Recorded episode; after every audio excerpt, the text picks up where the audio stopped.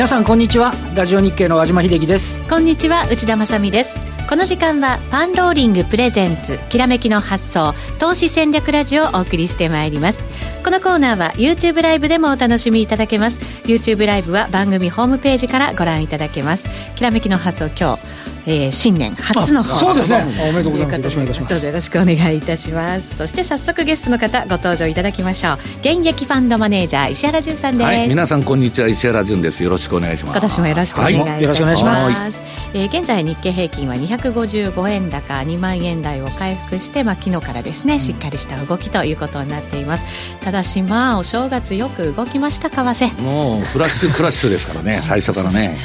まあちょっと流動性のないね本当10分15分の間なんですけどまあ凄まじい下げだったなと。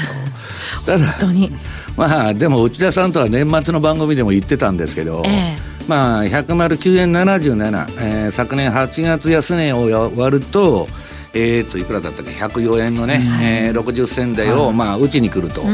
いうことで、まあ、その前にも円高のトレンド出てたんで、まあ、円は買ってたんですけどあんなに落ちるとは。本当そうです、ね、まあ、ちょっとびっくりということなんですけどね、はい、はい、今後どのようなやっぱり動きになるのか、はい、今日はいろいろ教えていただければと思います、はい、よろしくお願いします。さてその前にパンローリングからのお知らせです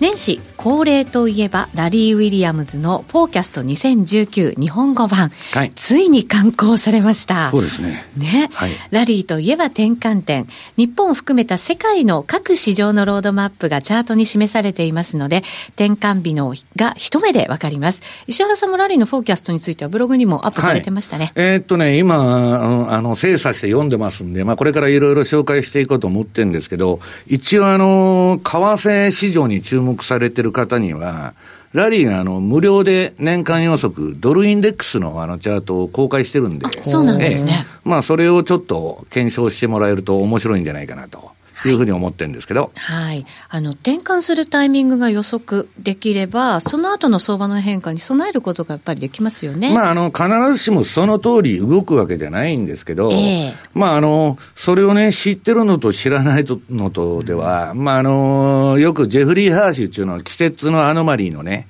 えー、チャート出してますけど、まあちょっとそれを知ってるのと知らない人では、えらく違いが出てくるということだと思うんですけどね。はい。ぜひ武器にしていただきたいと思います。はい、世界中で購読されているラリーのフォーキャスト2019は番組ホームページからお申し込みいただけます。また、ラリー・ウィリアムズの週間マーケット分析、通称ラリー TV が現在新規入会キャンペーン中です。通常は、えー初月、初の月が1万円のところなんですが、えー、1万円なんですが、1月に限り最初の月は5000円となっています。ラリー TV では月4回配信される週間レポートで、より具体的な足元の相場感やセットアップをラリー自身が解説しています。さらに、ラリー TV スペシャルサポーターの成田博之さんによるラリー TV フォローアップセミナーが1月26日土曜日に開催されます。ラリー TV に興味はあるけれど活用の仕方がわからないという方、そしてラリーの解説で使われる専門用語が難しいという方に向けて、成田さんの解説を通して、ラリーの考え方をより深く理解できるようになるためのものです。また、具体的にどう活用するか、成田さんならではの実践法をお伝えします。ラリー TV 会員の方は無料で参加できますので、ぜひ番組ホームページからラリー TV をお申し込みください。それでは進めていきましょう。このコーナーは投資専門出版社として投資戦略フェアを主催するパンローリングの提供でお送りします。さあ、それではまずは和島さんに今日の株式市場についてお話を伺っていきます。よろしくお願いします。よろしくお願いします。まあ、もう皆さんね、ご案内の通り、あの、昨日ですね、ニューヨーク市場が、あまあ、続伸ということで、えー、ダウでいうと98ドルぐらい上昇してて、はい、あの、どうですかね、米中の、えー、貿易の時間級会合への期待感ですとか、まあ、その前のね、パウエルさんが少し市場にね、ね 寄ってきたくれたみたいな。リフレ派2人連れてきて、はい、もうだらだらとしか利上げせんぞと。ね、いうあれで、で、その前の、あの、1000ドルぐらい上がったのが、はい、あれ年金 PKO でしょ？なるほど、なるほど。えー、PPP 中金融産業部会が動いて、まあ年金に交わしたっていう話なんですけど、うん、まあ2発 PKO が出てるということですね。なるほど。はいね、で外部環境が少し落ち着いてきてると、であと、えっと、あの先週、やっぱりね、一つこうあの警戒されたのが、ISM の製造業景況指数が、はい、あの5.2ポイントも起こっちゃって、おいおい、大丈夫かみたいな話で、で、注目されたのがね、非製造業の方だったんですけど、これも市場予想は下回ってるんですけど、まあ、あの、3.1ポイントぐらいの中でとどまったみたいな形なので、うん、まあ、少しね、外部環境の落ち着きを受けて、えー、東京市場も上昇と。で、えっ、ー、と、昨日の日経平均の高値が2万トンで266円。あの、これ午後に入ってね、ちょっとこれ上回ってくるような形にはなってきていて、まあまあ、どうですかね、少し、あの、こちらも為替ほどではないですけど、年末年始が大波乱になりましたけどね、はい、あの、ようやくちょっと落ち着きをね、取り戻してきてるような、そんな今日の試合というところになりますかね。そうですね。アメリカになので、そうすると PKO が入ったっていうことならば、うん、あの、下げづらくなる、下げにくくなるというイメージが持つのであれば、ちょっと日本株も下げにくくなるのかなと思ったりもしますけどね。ね日本的に言うと、外部環境次第の部分は大きいんでね、あの、その外部環境でか、株式市場的に言うと、為替がやっぱり、こうね、はい、先ほどのあのお話じゃないですけど、えー、ちょっと節らしいところ抜けてきて、ちょっと円高バイアスがかかりつつあってるところで、うん、企業業績がちょっとどうかなっていう感触がね、うん、あったりもしますので、外部環境はやはり引き続きちょっと注目というところじゃないですかね。そうですね、109円台ならみたいな感じでしたけど、うん、おっしゃる通りですね。はい、そこ下抜けてきちゃいましたからね、はい、えー、この後その為替の動向など含めて石原さんにお話を伺っていきます。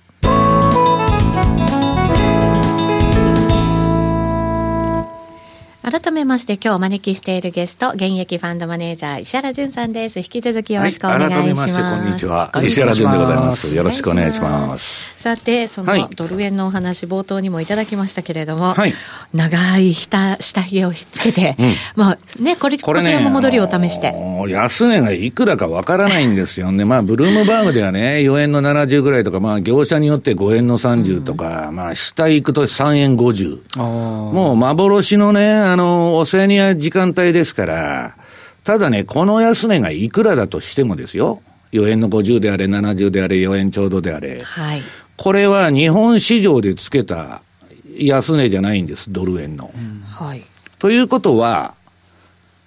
為替のね、ドル円相場の、まあ、ドル円相場だと日本が本国でしょ、はい、高値安値っていうのは必ず日本でつけるんです。うん、だから、今戻ってるけど、この4円のなし何がしの安値はいずれまたうちに来るっていうのが、取りに行くっていうまあまあ、うん、あの、セオリーなんですね。ついちゃった値段ですもんね。ええそういうことですよね。ただ、いくらかわかんないと。それがね、困ったものです。わけのわからん、あの、あれになっとるわけですけど。各社違いますね。はい、各社、あの、為替は一物一家じゃないんで、あの、店頭取引なんでね。そうですね。ええそうするとってことは、今、一旦戻り試してますけど、はい、改めて下方向に動く可能性があるということですね、はい、あのー、これね、えー、資料持ってきましたんで、まあ、ドル円の冷やし、まあ、これ、私の標準偏差ボラティリティトレードモデルっていうジンバリシステムなんですけど、もうチャートが黄色くなってるじゃないですか、はい、これ、売りトレンドなんですね、いまだに売りトレンドで、うん、まあ、何も変わってないと、でまあ、下髭はまあ確かに長く出てるんですけど、まあ、ただね、これだけの変動する材料なんて何もなかったんですよ。そうですよね。ただ、為替市場はね、私も30年やってますけど、こういうことはしょっちゅうあるんです。もうしょっちゅうある。スイスショックなんかもね。うん、スイスショックもすごかったんですけどね、えー、私がね、肝をへ、えー、冷やしたのは、98年の、年まだね、為替個人投資家がやってない時代。うん、もうこれには参りましてね、これ何が原因だったんですか？いや、98年に147円まで行くんですよ、ドル円。まあ、今から見たら、はい、まあ、ここはまあ、だから円安のピークみたいな形になってるんですけど、で、そっからね、10円以上落ちるわけですよ、ドスンと。10月にね。うん、で、その後揉み合ってるでしょ、これ9月に、はい、あの98年の、はい、これで止まったと思って、ちょっとポジション持ったわけです。はい、ドル買いの。なるほど。知ったらですよ、大島さん。ある日突然ですよ。ブルームバーグとロイターと並べて見てたら、何が起こったのと。で、1円ずつ落ちて、もう下来ると2円とかね。で、これね、最終的にまあこれ135円から110円ぐらいまで3日間で落ちるんですよ。3日間か。もう生きた心地がしなくて。ですね。で、この時、たまたま私、ストップを入れてないポジションを持ってた。債券とかでも。したらこれもうどうしようもない。メンタルストップなんて、もう最初から注文出したと同時に、必ずストップは置いとかないと、もうどうしようもない。追いつかないんですよ。ね、相場待ってくれないんです。で、そこで止まるかと思ったら、また戻って最終的に108円まで行くわけですけど、はい、まあこれを超える相場っていうのは今のところ私はリーマンショックとかね、いろいろありましたけど、この下げはすごかった。まあほとんどまだ、あの、自由化になってませんから、為替の取引が、ね。この時はまあ、個人投資家の皆さんまだ経験がないと思うんで、あれですけど。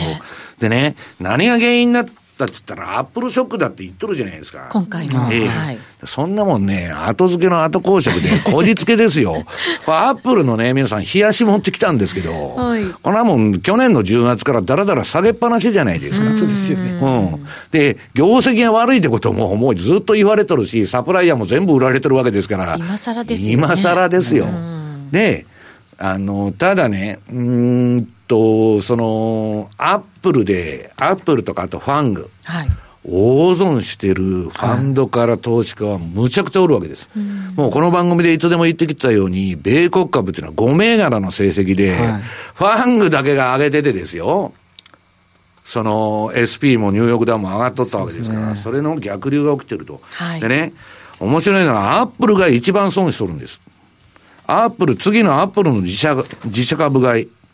アップル株の下落が、アップルが一番損してるわけですね。なるほど。これね、自社株買いでね、はい去年と12月26日の時点で、うん、日本円で1兆円損しとるんです。自社株買いして。そんな1兆円アップルは1兆円損してもびくともしないんですよ、皆さん。はい、腐るほど金持ってるわけですから。で、余ったね、まあ日本企業も内部留保むちゃくちゃ持ってますけど、そういう金で、まあキャッシュフローが潤沢なんで自社株買いしてると。はい、まあこれは問題ないわけです。問題は、多くの去年の、えー、アメリカの株の上げは自社株買いが、うん、まあエンジンになっとったんですね。はい、で、それもですよ、経営者が自分のストックオプションの値段上げたいために、なるほど借金して社債発行して、自社株買いすると。そんなバカなことがあんのかと。たただ低金利だからそれができちゃったんです。で、じゃあ今ドーンと株下がりましたと。したらね、社債の借金だけはそのまま固定されてるんですよ。なるほど。で、自社株買いで大損すると。うん、これで、今年から相当業績の悪くなる、はい企業が続出するんじゃないかと言われてるんです。だから自社株買いやっとる企業っていうのは上がらないと言われてるわけです。ですね、はい。まあ、そんなことでね。で、まあ、このドル円の酒で言うと、これ簡単な相場なんですよ。はい。あの、これ、まあ私のね、あの、パンローリングさんで出してるメルマガの、まあマーケットの極意っていうのはあるんですけど、まあ月1000円でこれメルマガ出してるんですけどね、えー、三角持ち絵が崩れちゃったんだと。うん、で、ドル円ってね、えー、この、まあ、あのー、絵面を見てもらいますと、はい、三角持ち絵だらけなんです。あの、下の緑のチャートが週足なんですけど、うん、そこら中三角持ち絵やってて、あんまりトレンドラインっていうので相場儲からないんですけどね、ドル円に関しては非常に儲けやすいと。うん、で、まあ、この右側に映ってるのが三角持ち絵の壮大なね、まあ、あの、チャートなんですけど、週足の。まあそこのね、直近の、えー、サポート線を切っちゃって、私はこの黄色いゾーンまで落ちてきて、うん、この三角持ちへの加減を試しに来ると、うん、12月25日にレポートで書いてたんです。はい。そしたらそこで止まらなかったら、この104円の66を打ちに行くと。はい。したらまあ、一日、一日って10分ぐらいで落ちちゃいましたですね。試すどころじゃな試すどころじゃなしに、はい、もうむちゃくちゃに落ちてると。いうことでね、まあちょっと今年の相場はやばいなと。で、まあ次にメルマガのあの宣伝のあの、えー、6ページにあれが出てますけど、はい、これね、今ニューヨークの株が戻ってるでしょ。はい、このチャートもあれどっかに後であったかな。あのー、逆張りシグナルが出てて、うん、これ私は自動売買で使ってるやつなんですけど、まあ今ね、えっと、リバウンドの流れにあることは確かなんです。はい、で、えー、っと、じゃあ、ここからのドル円の動きどうなのかということなんですけどね。はい、えー、っと、8ページのね、ドル円の週足と価格帯別出来高と。はい。これ週足なんですけど、これね、えー、っと、この赤く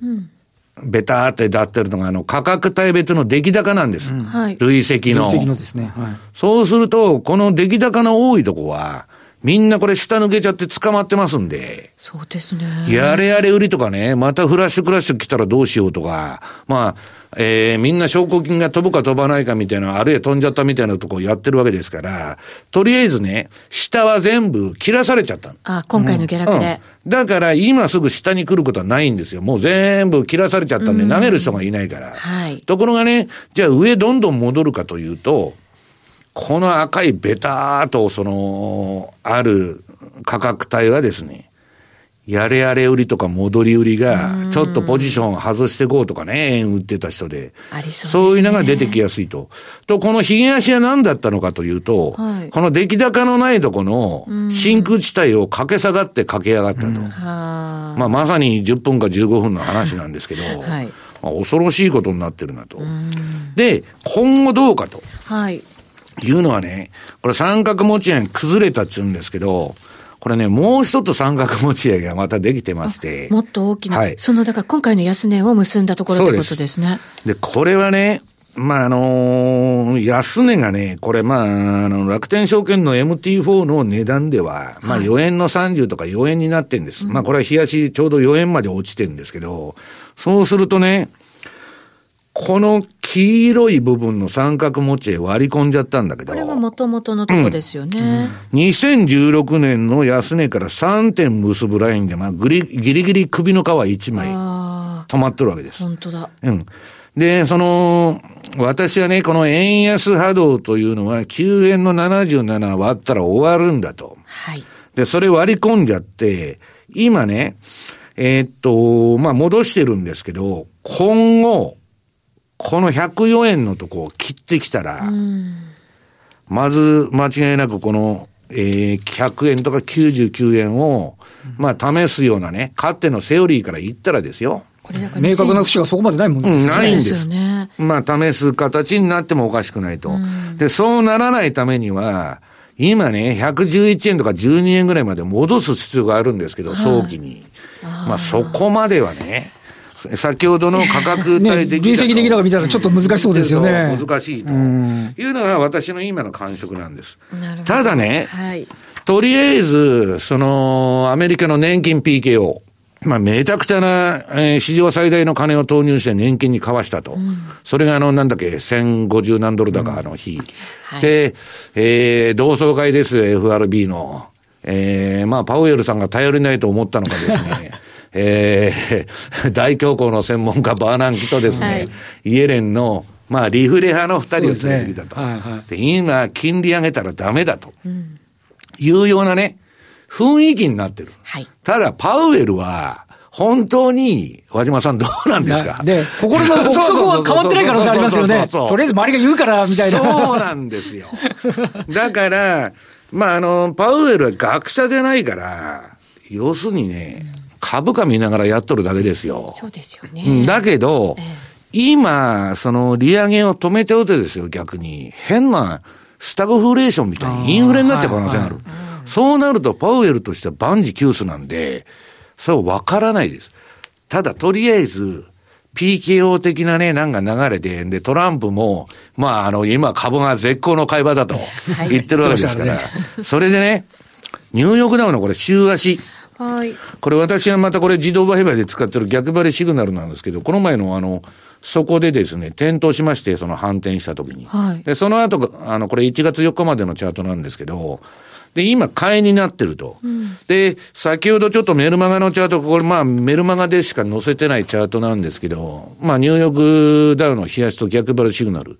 これもまあ、ほぼ大底圏で買いシグナルが出たんです。はい。で、こっからどんどんどんどん戻っていけばいいんですけど、うん、そうじゃないんじゃないかなと いう気が私はしとるわけです。で、それはね、えー、っと、何ページだろう。あ、えー、っとね、21。21ページ。はい。うん、ニューヨークダウ冷やし、冷やしと波動カウントっていうのがあって、うん、これ今ね、えー、っと、一応まあこれ波動カウントっていうのは確実に正しいっていうわけじゃなくて、これは5波動の5をここで天井つけたっていうその絵面になってるんですけど、はい、第3波の5がここだっちゅう意見もあって、まだ4と下げて5の上げが残ってるという人もいるんです。で、えー、1974年12月からのね、大天井をつけた人、つけたっちゅう見方がこの5の5なんです。はい。恐ろしいチャートなんですけどね。ね週足で見るとダブルトップ形成しちゃってるみたいに見えますからね。で、そっから和島さん、その、1、2、3と下げとるんです。はい、で、今4の戻りやっとって、うん、もう1個5と行くんじゃないかなと。いうのが波動カウント上のあれなんです。でなんでそうなっちゃうかっていうとね、えー、っと、12ページのね、バフェット indicator、バフェット指標。はい。これがですね、やっぱりね、実体経済と資産価格の乖離がでかすぎるんです。で、まあ、PER がどうのこうのって言言うんですけどね、そんなもんはもう、あの、すぐ変わっちゃう数字なわけです。で、アメリカのその、えっと、今、えー、じ、えー、株の時価総額を GDP で割ると、去年の9月30日に、えー、146.7をつけたと。うん、で、そこから今124ぐらいまで落ちてきたんですけど、はい、株が下がりましたんで、100でもね、これ、別に割安でないんです。近年はまあ100ぐらいまで行くと、まあまあいいとこまで来たなと。うん、で、その前はね、60とか70が普通だったんです。歴史的に見ると。そうなんですね。ええ。で、えー、っと、なんだっけ、それが13ページに長いバフェット指数があるんですけど、はい、まあ、かっては60%、今は100を超えると割高で買い取るんですけど、それでもまだ高い。うん。で、こんなもんはね、どこまで下げるとか、その大天井を打ったかどうかもわかんないんですよ。わかんないんですけど、あのね、次にね、17ページのシラー PR、ケープっていうやつですね。はい。えー、ノーベル賞学者のシラー教授。まあ、あの、不動産価格だとかいろんなもの出してますけど、この人のシラー PR は、まあ、かつての、まあ、平均値見ると、去年のこの高値つけた時、えー、っと、なんだっけ、10月くらいだったかな。うん、10月ですね。うん、はい。4割割高なんです。かつての平均値に比べると。そうすると、ニューヨークダウは高値から4割落ちても別に、理論上はですよ、皆さん。私は4割も、4割も落ちるって言ってませんけど、2割か3割か4割4割か知りませんけど、落ちてもおかしくないとこまで買われちゃった。はい、で、それがどうなるかっていうのはね、もう1にも2にも FRB の政策次第。はい。というふうに見てるんですけど、で、まだ時間あるんですか？まだもうちょこっと大丈夫じゃあね、これだけ見てもらいますけど、その18ページの、はい、18ページの。えー、これし、中央銀行が今、まあ ECB ももうあの、買い入れやめたと。で、まあ日銀だけやってるわけですけど、もう QE から QT、まあ量的引き締めに、どこも動いてると。うん、はい。だ簡単なことなんです。量的緩和してるうちは株が上がっとってですね、引き締めたら下がっとるっていうだけの話で、別にトランプがどうのこうのとか何にも関係ない相場と。で、それがもっとわかりやすいのは、これまあ昔あの FRB の研究員とかも務めとったヤルデニさんっていうのがいて、うん、ヤルデニリサーチってまあメジャーなレポート会社ですけど、主要中央銀行の総資産の推移と、これは青い線が明らかに下がってきているじゃないですか、2018年から。結構急激に下がってきて、ね、だから、中央銀行がばらまきやめたために、今株が下がってるということなんですね。で、その、この前の同窓会じゃないですけど、和島さん、本当にパウエルがね、ええ、その、トランプに忖度し、えー、みんなからやめろやめろと言われて、市場とのね、はい、FRB と市場との相場の対する見方の乖離がでかすぎると。で、市場にすり寄って、利上げをしませんとも、さ一時的に株上げるかもわかりませんよ。だけど、この120ヶ月を超える景気、あるいはまあ貿易の関税とかね、いろんなコストプッシュ的なね、トランプのね、はい、えー、大恐慌に行うような政策を今景気のピークで売っとるわけですから、はい、インフレになった場合、うん、市場は何を要求するかって言ったらもっと高い金利、長期金利を、うん今ね、えっ、と、長期金利っていうのはアメリカのね、名目の GDP と同じぐらいあってもおかしくないんですから、4、5%でもおかしくないんはい。それを市場が要求しだした時には、大変なことになる。で、結局ね、これから株が下がった場合に、中央銀行の打つ手は利下げか QE じゃないですか。またアメリカの場合 QE4。はいうことで、インフレになっちゃったら、両方できなくなるわけです。で、ね、だから私はパウエルはね、淡々と金利を上げるべきだと思うんだけど、それ今上げるな上げるなって言われて、そうですね。で、トランプも突っ込みまくりで、はい、ちょっとややこしいことになっちゃってるということなんですね。まだまだいろんな副作用がね、ありそうな感じではありますね。うん、後ほどまた延長戦で伺っていきたいと思います。えー、さて、今日お話を伺ってきた石原淳さんのメルマガ、マーケットの極意が絶賛配信中です。週1回のメルマガ配信ですが、アメリカで発表された各種経済統計などのファンダメンタルズやチャート掲載など、毎週20ページ近い解説をされているということです。対策ですね。いや、そんなボリュームになると思わなかったんですけど。書いてたら5枚ぐらいのレポートじゃないかと。で、1本250円ですよ。月1000円ってことは。そうですね。はい、ちょっとあの、費用対効果の悪いレポートになってるんですけど、私としては。まあでも石原さんらしいですね。はい、書き始めたら熱く書いてるっていうのがね。えー、ぜひ皆さん、あの、転ばぬ先の杖としてね。はいあの、私はね、あの、上げ相場っていうのは誰でも儲かると。うん、まあ、例えば為替円売りやってたらいいんだと。えー、株買ってたらいいんだと。うん、それは何も、あの、問題ないわけです。で、私も楽だし、その、で、えー、何年かに一回、まあ近年ではね、2、3年に一回大きなクラッシュみたいな、こういうフラッシュなんとかっていうのはあるんですよ。ね、それに引っかかっちゃうと、もう資金効率が死んじゃって、塩漬けとかね、まあ、そういうことにならない、えー、継承として出してますんで、はい、ぜひお読みになってください。はい、読んでいただければと思います。読者だけに他には公開していないドル円や日経平均の逆張り、順張り売買シグナルを発信。えー、会員限定サイトではフォローアップブログで日々の情勢も分析するなど、情報満載となっています。読み応え満載の石原淳さんのメルマガ、マーケットの極意は、週1回の配信で月額わずか1000円という超お買い得価格でございます。1本250円でございます。ぜひ今すぐお申し込みください。そして石原さんといえば3月9日土曜日に開催されるパンローリング主催、はい、投資戦略フェアエキスポ2019にも出演される、はい、とい。う今年もまあ多分あの楽天証券さんのスポンサードで出演すると思うんですけど、うんはい、まああの、ちょっと私ブログの方でもね、告知しますけど、今週末のあの楽天さんの新春フェアで、ちょっと FX ブースでね、えー、40分ぐらいのセミナーをやるんで、はい、ぜひまあそれにもね、えー、今年の相場ピンポイントで、えー、注意点をお話ししますんで、えー、ぜひいらしていただきたいというふうに思ってます。ご参加ください。はい、えー、1日でおよそ30名以上の著名な投資家が登壇し、およそ5000名の来場者がある日本最大級の投資家イベント、イベント投資戦略フェアエキスポ2019。毎年石原さんのセミナーも案内後すぐに満席になってしまいます。入場券を事前にお申し込みされた方には、優先してセミナーの詳細が決定次第ご案内をお送りしますので、ぜひ早めにお申し込みください。詳しくは番組ホームページをご覧いただきたいと思います。